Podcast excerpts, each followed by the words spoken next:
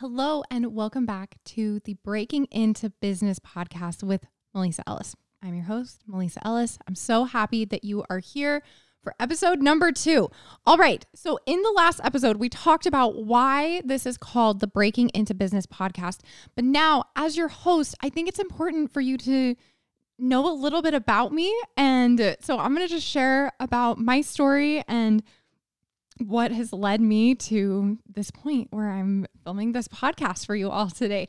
Uh, so, first of all, as I mentioned in the previous podcast, I am a business owner, I'm a tech co founder, I'm a CEO, a coach, an educator, a public speaker, author. I've done a few different things, content creator. Podcast host. I own another podcast called the Spa Strong Podcast, uh, which is specific to the beauty industry. But all of this kind of got started. Um, we're going to go way back, way, way, way back to high school. In high school, I ended up working at Washington Mutual Bank, which no longer exists. It was it went bankrupt and was bought out by Chase in like the 2008 crash and everything, or 2007, 2008. Anyway, so I started working at Washington Mutual Bank as a high school intern. Fell in love with it was like, oh my God, I'm going to work in finance or accounting or something along these lines. I absolutely love this. Then I went to college and I went to Brigham Young University in Utah. And I showed up bright eyed, bushy tailed, thinking I'm unstoppable. I worked at a bank. I know how to be successful in this industry. And then uh, I had to actually take classes. and that was a it, it was different from high school, very different from high school, right? And I went, I grew up in Texas. So I went to high school in Texas where all of my teachers were football coaches and they just memorized the textbooks. And so it, it was fun. It was a lot of fun. Didn't necessarily super prepare me for college, but that's okay. I still ended up graduating. But first, um, I really struggled. I struggled with math. I struggled with economics. I struggled with accounting. I struggled with all the classes that I thought I was going to be really good at because of the two years of experience that I had just built up. And I went to a counselor uh, after my, I guess it was after my first semester. So, sometime in the second semester. And she said, you know, you're just never going to have the grades that you need to get into the business program. So you should pick something else, something that probably doesn't involve any technical classes. And I was just like, okay. Because at that point in my life, I didn't break the rules. I followed every rule that any authority figure bestowed upon me. And this counselor didn't know me, didn't know my background, didn't know what I was capable of she just i mean i'm i'm sure that she looks at tons of students grades every single day. And she was just like oh yeah no you're not going to do this. I don't have time for this. Next. Right? So at that time i accepted it. And i was just like oh okay i'll never be successful in business. I'll never be successful in finance. I'll never be successful in banking. Um, everything that I had just done over these last two years was made up.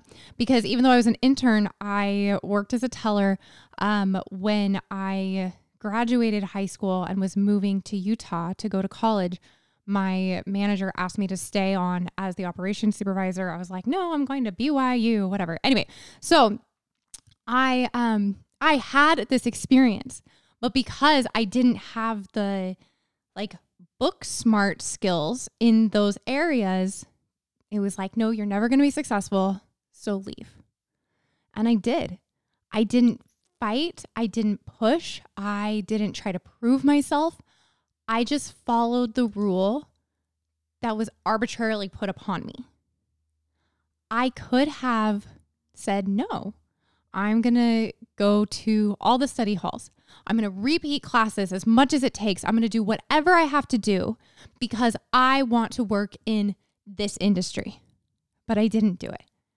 I didn't have the courage to do it. I didn't have the confidence in myself to do it. I just let that chance pass me by because I believed that I wasn't smart. I believed that I wasn't capable. I took this authority figure's word for it and was just like, oh, I'll never get in. I'll never be successful. okay, then I'll go do something else. And I don't know if any of y'all have ever been in a situation like that where you had your eye on some kind of goal, some target that you truly wanted to hit. And then somebody in your life, whether it's an authority figure or a family member or somebody that you trust that told you, no, I don't think so. I don't think this is going to work for you. I don't think you're cut out for this. I think this is a bad idea. Oh, that's mm, that makes me uncomfortable. I don't I know. I disagree. And you listened. And you let them dictate your future to some extent, right? Um, I get it. I've been there and it's hard. And I hope that there are people listening to this podcast that are like, M'Lisa, what are you even talking about? Why in the world would you let that counselor give you any um like doubts about yourself. I hope that so many of you listening are thinking that because then I'm like, okay, good. You keep going, keep doing you, do that, do that. But for me at that time, and for maybe many of you who are listening now, you don't quite know how to stand up for yourself in that regard. You don't quite know how to say, listen, I hear you, authority figure, but watch me. Watch me do it. Watch me get into the business school. Watch me get into the finance program, you know, whatever it was. All right. So I didn't have the courage or the confidence um, or even the thought. It literally didn't even cross my mind to say, no, I disagree and I'm going to try. I'm going to keep trying. So instead, I just said, oh, okay, I'll pick a different major. I wanted something that wasn't technical. I wanted something that I was going to be really good at because I was so afraid of failing. And I was struggling before to pass my classes when I was focused on trying to get into the business or finance programs. And it really did a number on my self esteem because I wasn't getting perfect grades like I had in high school. And in order to avoid feeling bad about myself because at the time I thought that failure was this horrible thing. In order to avoid feeling bad about myself, I just decided, okay, I've got to do something that I know I'm going to be good at, that I know I'm going to be able to get A's, easy breezy, lemon squeezy. And then I can kind of hide the fact that I failed behind the fact that I'm so successful at something else, right? So I decided to major in theater. Uh, my mom was a musical theater major at BYU, and my dad was a construction major at BYU, and he got a job in the scene shop building sets for the plays, and that's how they met. Isn't that cute?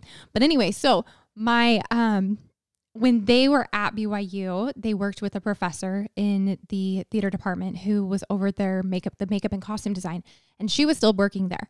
So my mom said, "You need to go and meet with Janet."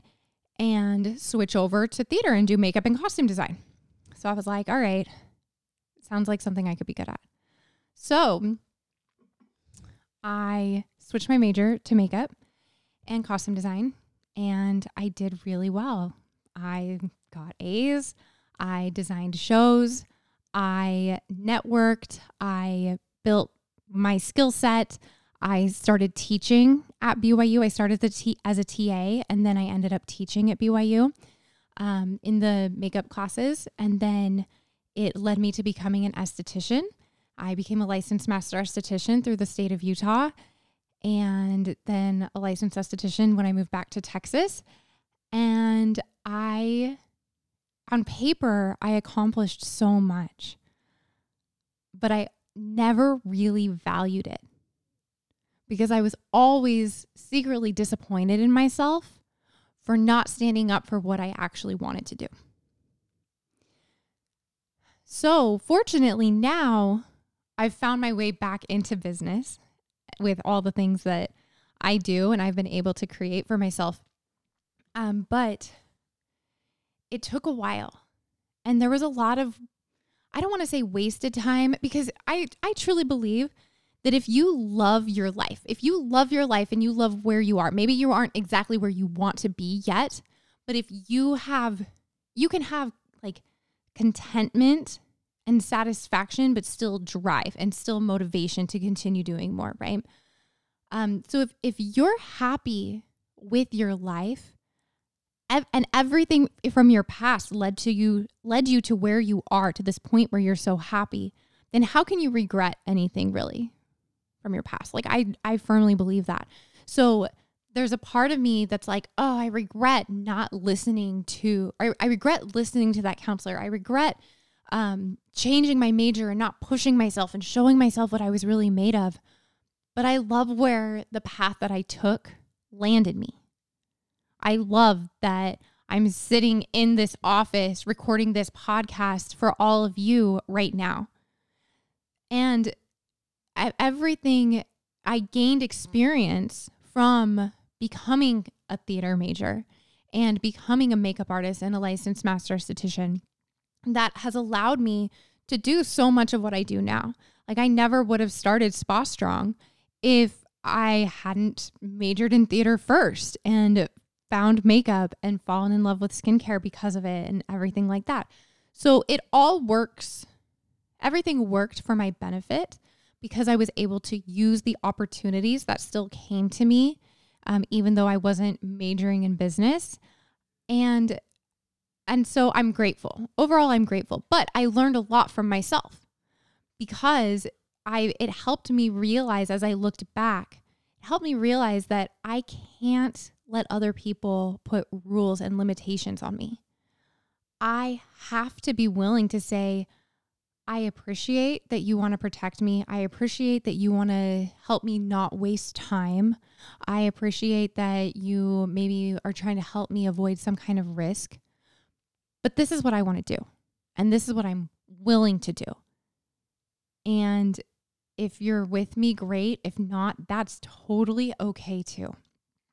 So that's one of the most important things that I've learned that I have to be willing to not have everybody on my team all the time. And I have to listen to me. Like, I have to be the biggest authority figure in my own life and not let other people dictate what I can and can't do. So, that is story number one.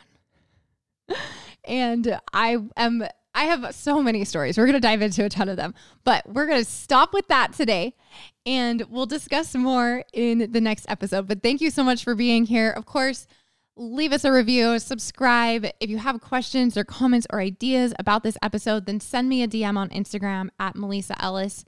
And I cannot wait to chat with you there. And I will see you in the next episode.